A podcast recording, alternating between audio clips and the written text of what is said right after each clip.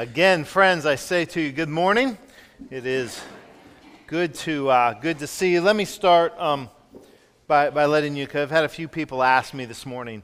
Um, most of the time when I wear a shirt on a Sunday morning, I pick out a shirt, it's simply because it doesn't have to be ironed. That's my barometer. You know, do I not have to iron that shirt? That is not why I wore this shirt. If you are wondering, I am wearing Duke Blue intentionally today. If you don't follow college football, that means nothing to you. But if you do follow college football, you know yesterday that an emerging powerhouse was born. Tennessee, not Tennessee. No, they did that. That's a whole different thing. That was good too. That was good too. Anyway.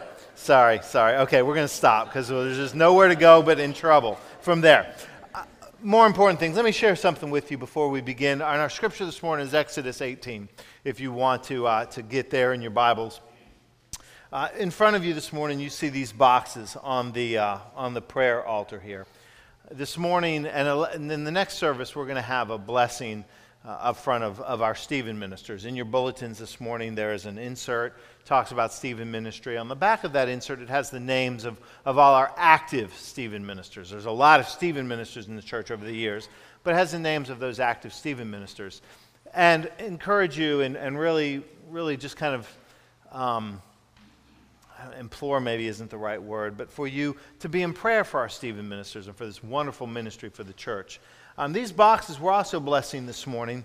Uh, they are communion boxes. They'll be used by our Stephen ministers for the communion elements when they go into people's homes or some, some of our Stephen ministers do hospital visitation and the opportunity to take communion to those who are unable to come and receive communion. And obviously, especially in this service, communion is something we value very, very much as as a powerful way we experience the, the presence of God.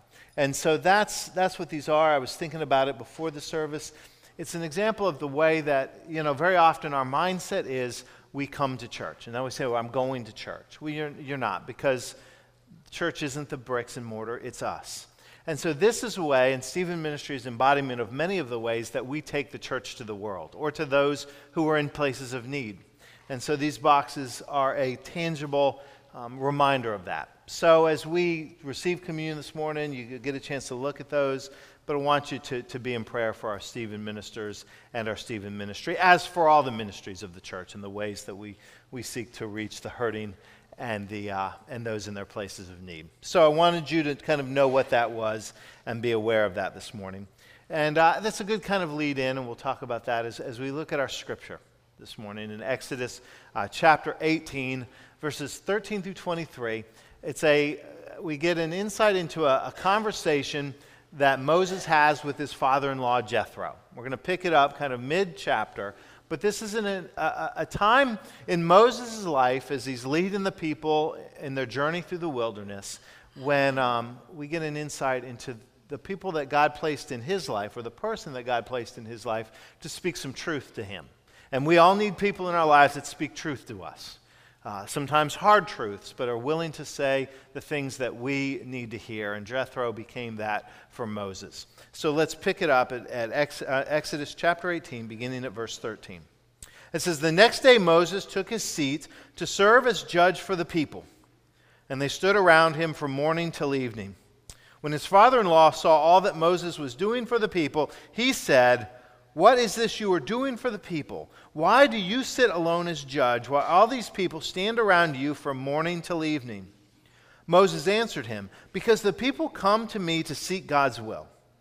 Whenever they have a dispute, it is brought to me, and I decide between the parties and inform them, inform them of God's decrees and instructions. Moses' father in law replied, What you are doing is not good. You and these people who come to you will only wear yourselves out. The work is too heavy for you. You cannot handle it alone. Listen now to me, and I will give you some advice. And may God be with you. You must be the people's representative before God and bring their disputes to Him. Teach Him His decrees and instructions, and show them the way they are to live and how they are to behave. But select capable men from the people, men who fear God, trustworthy men who hate dishonest gain, and appoint them as officials over thousands, hundreds, fifties, and tens. Have them serve as judges for the people at all times, but have them bring every difficult case to you. The simple cases they can decide themselves. That will make your load lighter because they will share it with you. If you do this as God so commands, you will be able to stand the strain and all these people will go home satisfied. Brothers and sisters, we pray here God's blessing on the reading of His Word. Let us pray. Lord, that your voice, your Holy Spirit would speak in these moments of worship, in these moments of reading your Word and hearing these words. May they be from you, of you, and empowered by you to speak truth to our lives. We pray it in the name of Christ Jesus. Amen. I don't know if it's simply because of, of what I do for a, for a living, what God has called me to do, the fact that, that I speak every week or just about every week in front of you, and, and so it's, it's a natural part of, of the rhythm of my life and, and the way that I live out my calling. But I, I, I tend to try to be very aware of speech patterns, my speech patterns. I try to be very aware of tendencies and things I say and how I respond and, and communicate my own thoughts and, and feelings. And I try to be aware, aware of um, tendencies, redundancies, patterns in my own speech. I've, I've given Tony and, and John and, and others um, that I t- am with on a daily basis, I, I've literally given them permission to say to me, You're in patterns. We're catching tendencies and things you're saying uh, that are very common. I, I, always dread the thought that you all know what I'm going to say before I say it. Um, and so, so i try to be very aware of those things. So the reason I'm saying that is, is I became aware just recently of, of a pattern that I've fallen into. And it's not an uncommon pattern because I say it and I hear it. And I was having a conversation with a, a friend that I talk to um, infrequently. And he was asking as, as conversations began, you know, how are you doing? How are things with you? And I said, oh, I'm really busy. Just really busy. And, and then we went into the conversation. And, I, and for whatever reason, I was thinking about that phrase and that, that statement later on because I realized how often I say that. I've probably said it to some of you. Oh, how are things going, Chris? Oh, they're busy. They're busy. That's kind of the fallback statement. And I say it because it, you know, it's true. It's probably true for most of us. We're busy. But as I started to think about it, I, I started to just ask myself this simple question Is that a good thing or a bad thing? Is the fact that I'm busy a good thing or is it a bad thing? And the reality is the answer to that is yes. Yes. It is a good thing to be busy. We're, we're meant to be engaged and active and, and, and about the work that, that, that we as Christians believe God's called us to. So, so busyness has value. But there's a line that we can cross where what has value becomes destructive, um, detrimental, uh, no longer productive. There's a lot of ways that we could describe it, but there's a point that we have all danced along and that we've probably all crossed at some point where busy becomes um, something that isn't pr- any longer productive, isn't no longer a good thing. And, and I can usually start to pick up in my own life um, when I'm starting to cross that line or when I've crossed that line, and this is how it will manifest itself. Now, I know that this is very unique for me, that none of you have ever had this problem, but I'll share mine. And that is, I will have had a long, busy day will, I will be tired. I will be ready for bed. The lights will go off. My head will hit the pillow.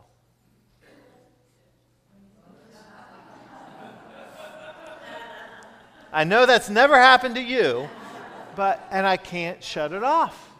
I can't stop. I, a, a, a couple, uh, just a few days ago, I, I told Tony, I was like, I was just cooked. And I was like, I'm, I, may, I might be out by 8 o'clock. Well, about 11 o'clock, I'm talking to her. You know, I can't sleep. I should. And, and for me, it's, it's my nature. I calculate sleep. I know how important it is. So I, I, I, go to bed, I go to bed with the idea of, okay, I have to get up at 5, I have to get up at 6, whatever it is. And, and so I'm, I'm going to try to get, say, 7 hours. So I go to bed, all right, I'm going to get 7 hours of sleep. This is good. 7 hours is good. And then I, okay, 6 hours. I'm, I'm at 6 hours. That's okay. I can do, you know, you do that. And then so, so I start to talk to myself. You really need to get some sleep. You've got to go to sleep. Somehow, as if I can convince myself you know, and, and those kind of things. And I've had people, even after the first service, came and shared with me things I could try to do. But, but the point is, but, but the point is, it's, it's a product of, it's a product of stress. Stress. That's, that's what begins to creep into my life and what begins to inevitably creep into your lives. We all deal with it. I don't, I, have never had anybody that I've known uh, that has said, I've never had any stress in my life. I've just, and the sad part is our kids are dealing with it at younger and younger ages. I mean, it is one of the challenges of being a parent is trying to teach our children how to manage stress. And I think they've had to learn how to manage it much sooner than I remember having to manage it. Uh, because it is, it is such a challenge. So it's that point in which, and stress is just, it comes from the Latin word, and it means to be, um, to be drawn tightly. You know, to be drawn tightly. And, and so, how do we begin to manage this and, and, and to hear this challenge of, of recognizing busyness is good, but, but stress isn't necessarily bad, too much anyway? And how do we begin to kind of find that line and, and to begin to wrestle with those places of, of being healthy and productive versus, um, you know, uh, stress? stress is one of the leading causes of illness. You know, that doctors sometimes say 80% of patients they see are dealing with illness as a product of stress. Uh, there's an institute of, uh, American Institute of Stress Management, I believe, that was started in the 70s. In 1983, Time magazine had a headline on their, their magazine that said, Stress, the epidemic of the 80s. The sad part is, you could repeat that cover in the 90s and the aughts and today. I mean, it, it hasn't gotten any any less challenging for us. And so, this is one of those scriptures that, that speaks, as, as Scripture does. This one speaks very, very plainly to the, to the practical realities that we have to begin to manage in our lives and in our health because we see it in the life of Moses. And so, that, that's kind of the backdrop here. We have Moses who is leading the people that God has called him to lead. And that's important to begin with. He's doing what God has called him to do. He's just doing too much of it. And so he had been called to lead the Israelites out of their bondage and slavery in Egypt. They had done that. When they came out of Egypt, some historians believe there was as many as 600,000 men among the, the people of it, the Hebrew children that were led out of, out of Egypt. Now that's 600 men because that's all they counted. That did not count the women and the children. So you can just begin to get an idea for the size of the community that he's leading through the wilderness. And as he's doing that, he is the boss. He's the leader. He's the one that they come to when there's disputes, when there's problems, decisions to be made. They're coming to him. And he's getting drawn tighter and tighter and tighter. And Jethro sees this. His father in law sees this. And in what is one of the great verses of Scripture, one of the profound verses of Scripture, Jethro looks at him and says, What you are doing is not good. You have passed the line.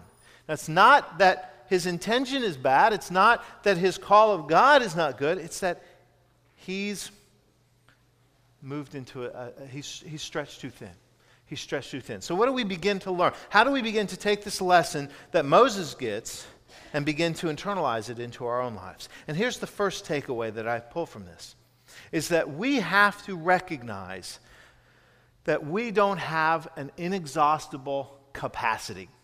You and I do not have an inexhaustible capacity. We, there, there is only so much that we can do. This is common sense. None of you are going to go, oh, wow, I've never thought about that. But, but the reality is, we can only do so much. That's exactly what Jethro says to Moses Moses, you're doing too much. And what you're doing isn't good for anybody. It's not good for you. And here's the truth it's not good for the people either. It is not good for the people you're called to serve because you're just going to frustrate them. You might be doing the right thing, but you're doing too much of it. How many y'all know what it's like? We've all been there. You go to the department store, you go to the grocery store, and there's one person at the checkout line. And he or she's working as hard as they can. It doesn't matter. It's still frustrating when you're standing in line waiting, isn't it? That's what happens here. You're doing too much. You're doing too much. It's not good for you. It's not good for them because we only have so much capacity. And what is stress? Stress is simply that gap between what we feel we have to do and what we can actually do. Or the ought to and the can do. It's the gap, it's the ratio between what we feel we ought to do and what we legitimately can do. And, and Jethro says, You got more on your ought to than, you can, than you've got in your can do. And so you have to recognize that there is this tension. You're overburdened. We've got to recognize capacity. I don't know if you've ever heard of a plimsoll line. I've never, I'd never heard of one until this week. But in the eight, late 19th century, Samuel Plimsoll became very, very disturbed at the amount of um, sailors in the United Kingdom that were drowning every year, that were dying in, in boating accidents and, and capsized ships. Uh, a thou- up to a thousand a year were dying every year in the United Kingdom. And what was happening was these, these ship owners and these, these merchants, they were, they were putting too much cargo on their ships. And they were threatening the buoyancy and the stability, and so many of them were capsizing and many people were dying. So he, uh, he proposed a bill for the parliament and this bill basically said that these ships, these merchant ships, had to create a line that would be visible on the, on the starboard and the port side of the hull. That if that line dropped below water level, that ship was overburdened. That was a capacity line. You can still see it on ships and cruise ships and things. It's a line that if that line drops below the water level, that boat has reached its capacity.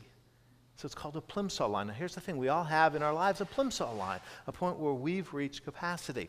Now, here's the rest of the story that was so interesting. In the wisdom, in that first order of, of the parliament, in their wisdom, they decided that they would allow the ship owners to determine what that plimsoll line was.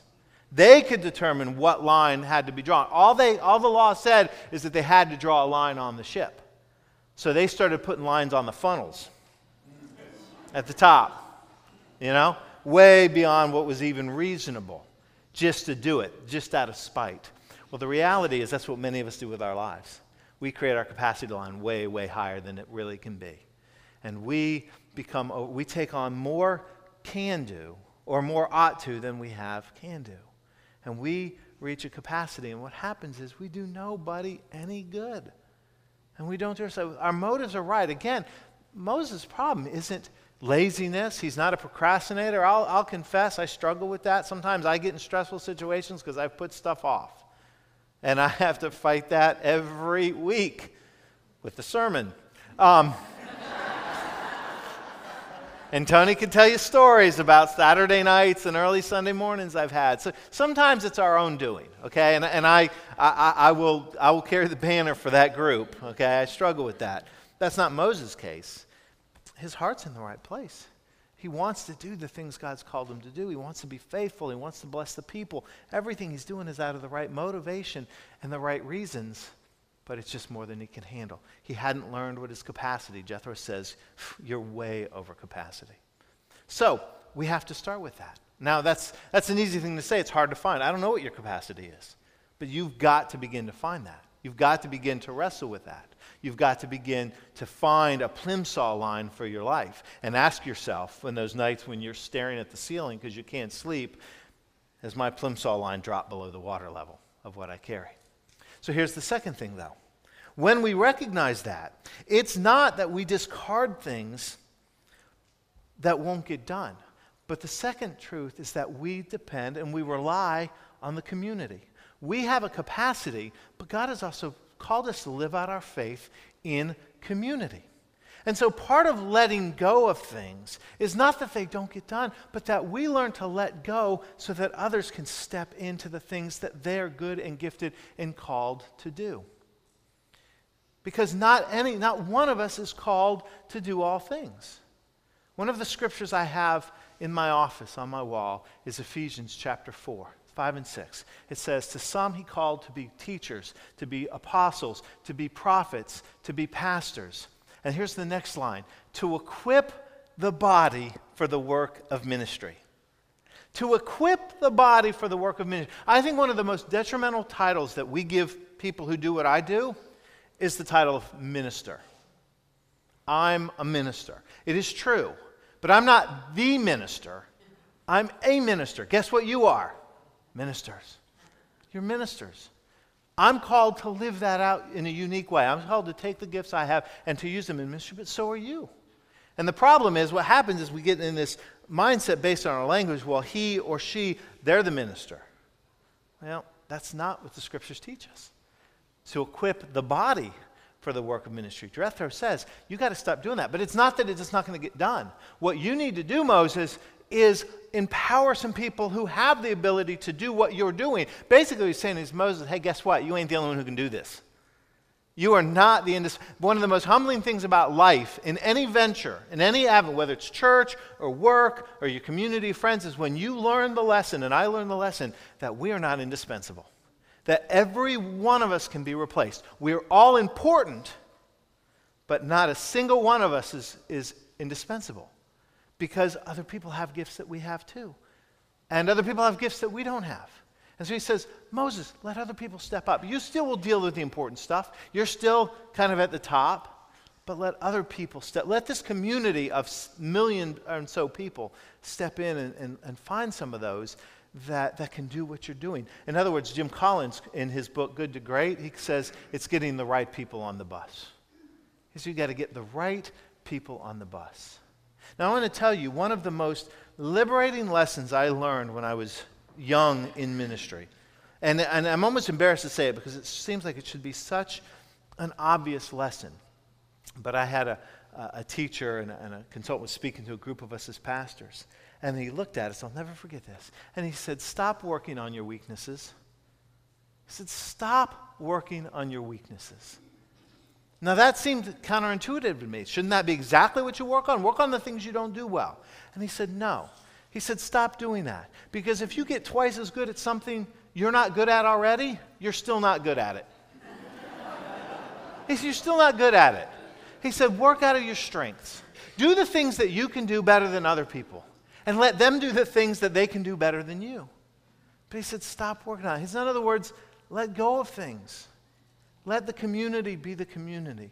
Let the body of Christ live into their gifts. Let, as Paul would say, the toe be the toe, the eye be the eye, the hand be the hand. You be whatever it is that you've been called to be. Because that's who we are. That's why we celebrate ministries like Stephen Ministry. I tell you what, if, if it was dependent upon me to provide pastoral care to this congregation, most of you wouldn't get it because I can't do that much. And to tell you the truth, and I said this and I'll say it in the next service, I said in the first, some of our Stephen ministers do it better than I do. Some of it do some of some of our Stephen ministers you would much rather see if you're in the hospital than me. Now it's not that I won't come and I'll always do my best to be there, but I guarantee you you may get a visit one day from a Stephen minister, and that Stephen minister may leave, and you're going to go, Man, I feel a lot better than I did when Chris left. It's just true. It, it's true because they've got that gift. Now, it's not that I don't, I'm going to, I'm not abdicating that. I'm still going to try. But because some people just have gifts that I, I, I work on, but, but they have it better than I do. God's given them something, a, a sensitivity and awareness that isn't, isn't mine. And I celebrate that. That's, that's who we're called to be as the community. Because what happens is it keeps us from getting stretched too thin. You know, there's that fun. It's, it's like, well, it's like a rubber band. You know, rubber band with tension is a good thing. With a rubber band with the right amount of tension, you can do cool stuff with a rubber band with the right amount of tension. but too much tension on a rubber band, ouch. You know, it snaps. You know that. We've all had that lesson. That's what happens in our lives. Too much tension, too much of that distance between what we ought to do and what we can do. And, and it's not good for us and it's not good for the community. So we recognize our capacity. Jethro says, Moses, you're beyond your capacity. We recognize we have a community that we're called to be a part of, that we can depend upon each other. Jethro says, Moses, delegate. Let people do the things that they're good at doing, and you do the things that you're good at doing. But then the third thing is really the first thing. The third thing is really the first thing it was capacity and community, and I did this in three C's only so I could remember it. But the third is connection. First and foremost is our connection to God. First and foremost is the power of God's Holy Spirit through His Son Jesus Christ that is at work within us that allows us to depend not upon our strength but upon His strength. Jethro says to Moses in verse 19, he says, Listen to me now, and I will give you some advice, and may God be with you. God says that if, he goes on to say, if you do this and as God commands you, you will be able to stand the strain. In other words, your abilities are dependent upon your connection with God who speaks into your life. Our abilities to stand the strain, because life comes at us hard, no matter what advice I give you, you know what? You're still going to find yourself stressed. You know what? I'm going to still stare up at the ceiling some night, going, I feel like I got more than I can handle. But the key, the most important relationship, even more than to understand our capacity, even more than our community, is first and foremost our connection with God. Jesus says, Come to me, all you who are weary and heavy burdened. Bring it to me and allow me to burden, to, to, to lessen your burden. Paul says that I delight in those persecutions and hardships. He writes that in Corinthians because when I'm weak, I learn to depend on his strength. I learn to depend on the power of Christ that is at work within me. The prophet says, Greater is he that is in me than he that is in the world. We learn to depend upon Jesus. I don't know if you've ever heard of a, a bathysphere. Have you ever heard of a, a bathysphere? Those were the um, early versions, or the original versions, of the submersibles that were created to go to the deepest parts of the ocean. They've, they've modified, and they call them something different now. But, but if you know depths and heights, Mount Everest, the highest point on the earth, is about five and a half miles above sea level. The deepest part of the Pacific Ocean is the Mariana Trench. Challenger's Deep is what they call it. It is seven miles below the surface of the earth. Okay, so put that in perspective heights versus depth. So the, the bathysphere, and you've probably seen them, like I said, they look like an eyeball with a little window in the front. And it was the first um, submersibles that, that people could get in to go to those incredible depths and see to the best of their ability what was down there.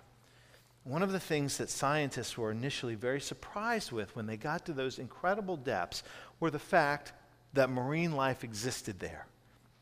Under that immense pressure, that there were fish and other marine animals. And they were startled by that because it took these bathyspheres, I mean, layers and layers of steel, thick, thick steel, to withstand those immense pressures. And yet, this marine life they found had very, very thin, thin skin. And here was the key they were created in such a way that they were filled with more pressure than was being exerted upon them. In other words, rather than air or spaces like we have in our bodies, they would basically take that pressure in and it would fill them from the inside so that the pressure was in would be greater than the pressure that was without. So they could withstand depths that we could not begin to exist in because of what was and is within them. Jesus says, Let me fill you. Let me fill you so that what is within you is stronger than what is thrust upon you. Let me be your strength and trust in me so that you can live into that promise. Greater is he that is in me than he that is in the world. Why do we know our role? Well, because it's important to know that one, we only have a capacity for so much. There's a plimsoll line for each of our lives, and we cannot exceed it without eventually snapping. We need to know our relationships. And my role is not your role, and your role may not be mine. But we depend upon each other, all equally important. And we need to know who we depend upon. First and foremost, where our strength, where our power comes from. It comes from the presence of Christ that works within us and works through us so that the pressure that is exerted from within is greater from that than that which comes from without. That's why we know our role to understand our capacity, to connect with our community, and be connected to our God through Christ. Amen? Let's pray. Gracious Lord, thank you for your promise, for your speaking into our lives, for the, the blessing that we can be for each other, and for the truth that you do so much more through us united in ministry than you could do through any one of us alone. We face our challenges. The stress comes. There are times in our lives we feel we are wound way too tight. Lord, help us to let go of some of those burdens, to find strength in our community and power in Christ. This is our prayer, and we pray it in your holy name. Amen.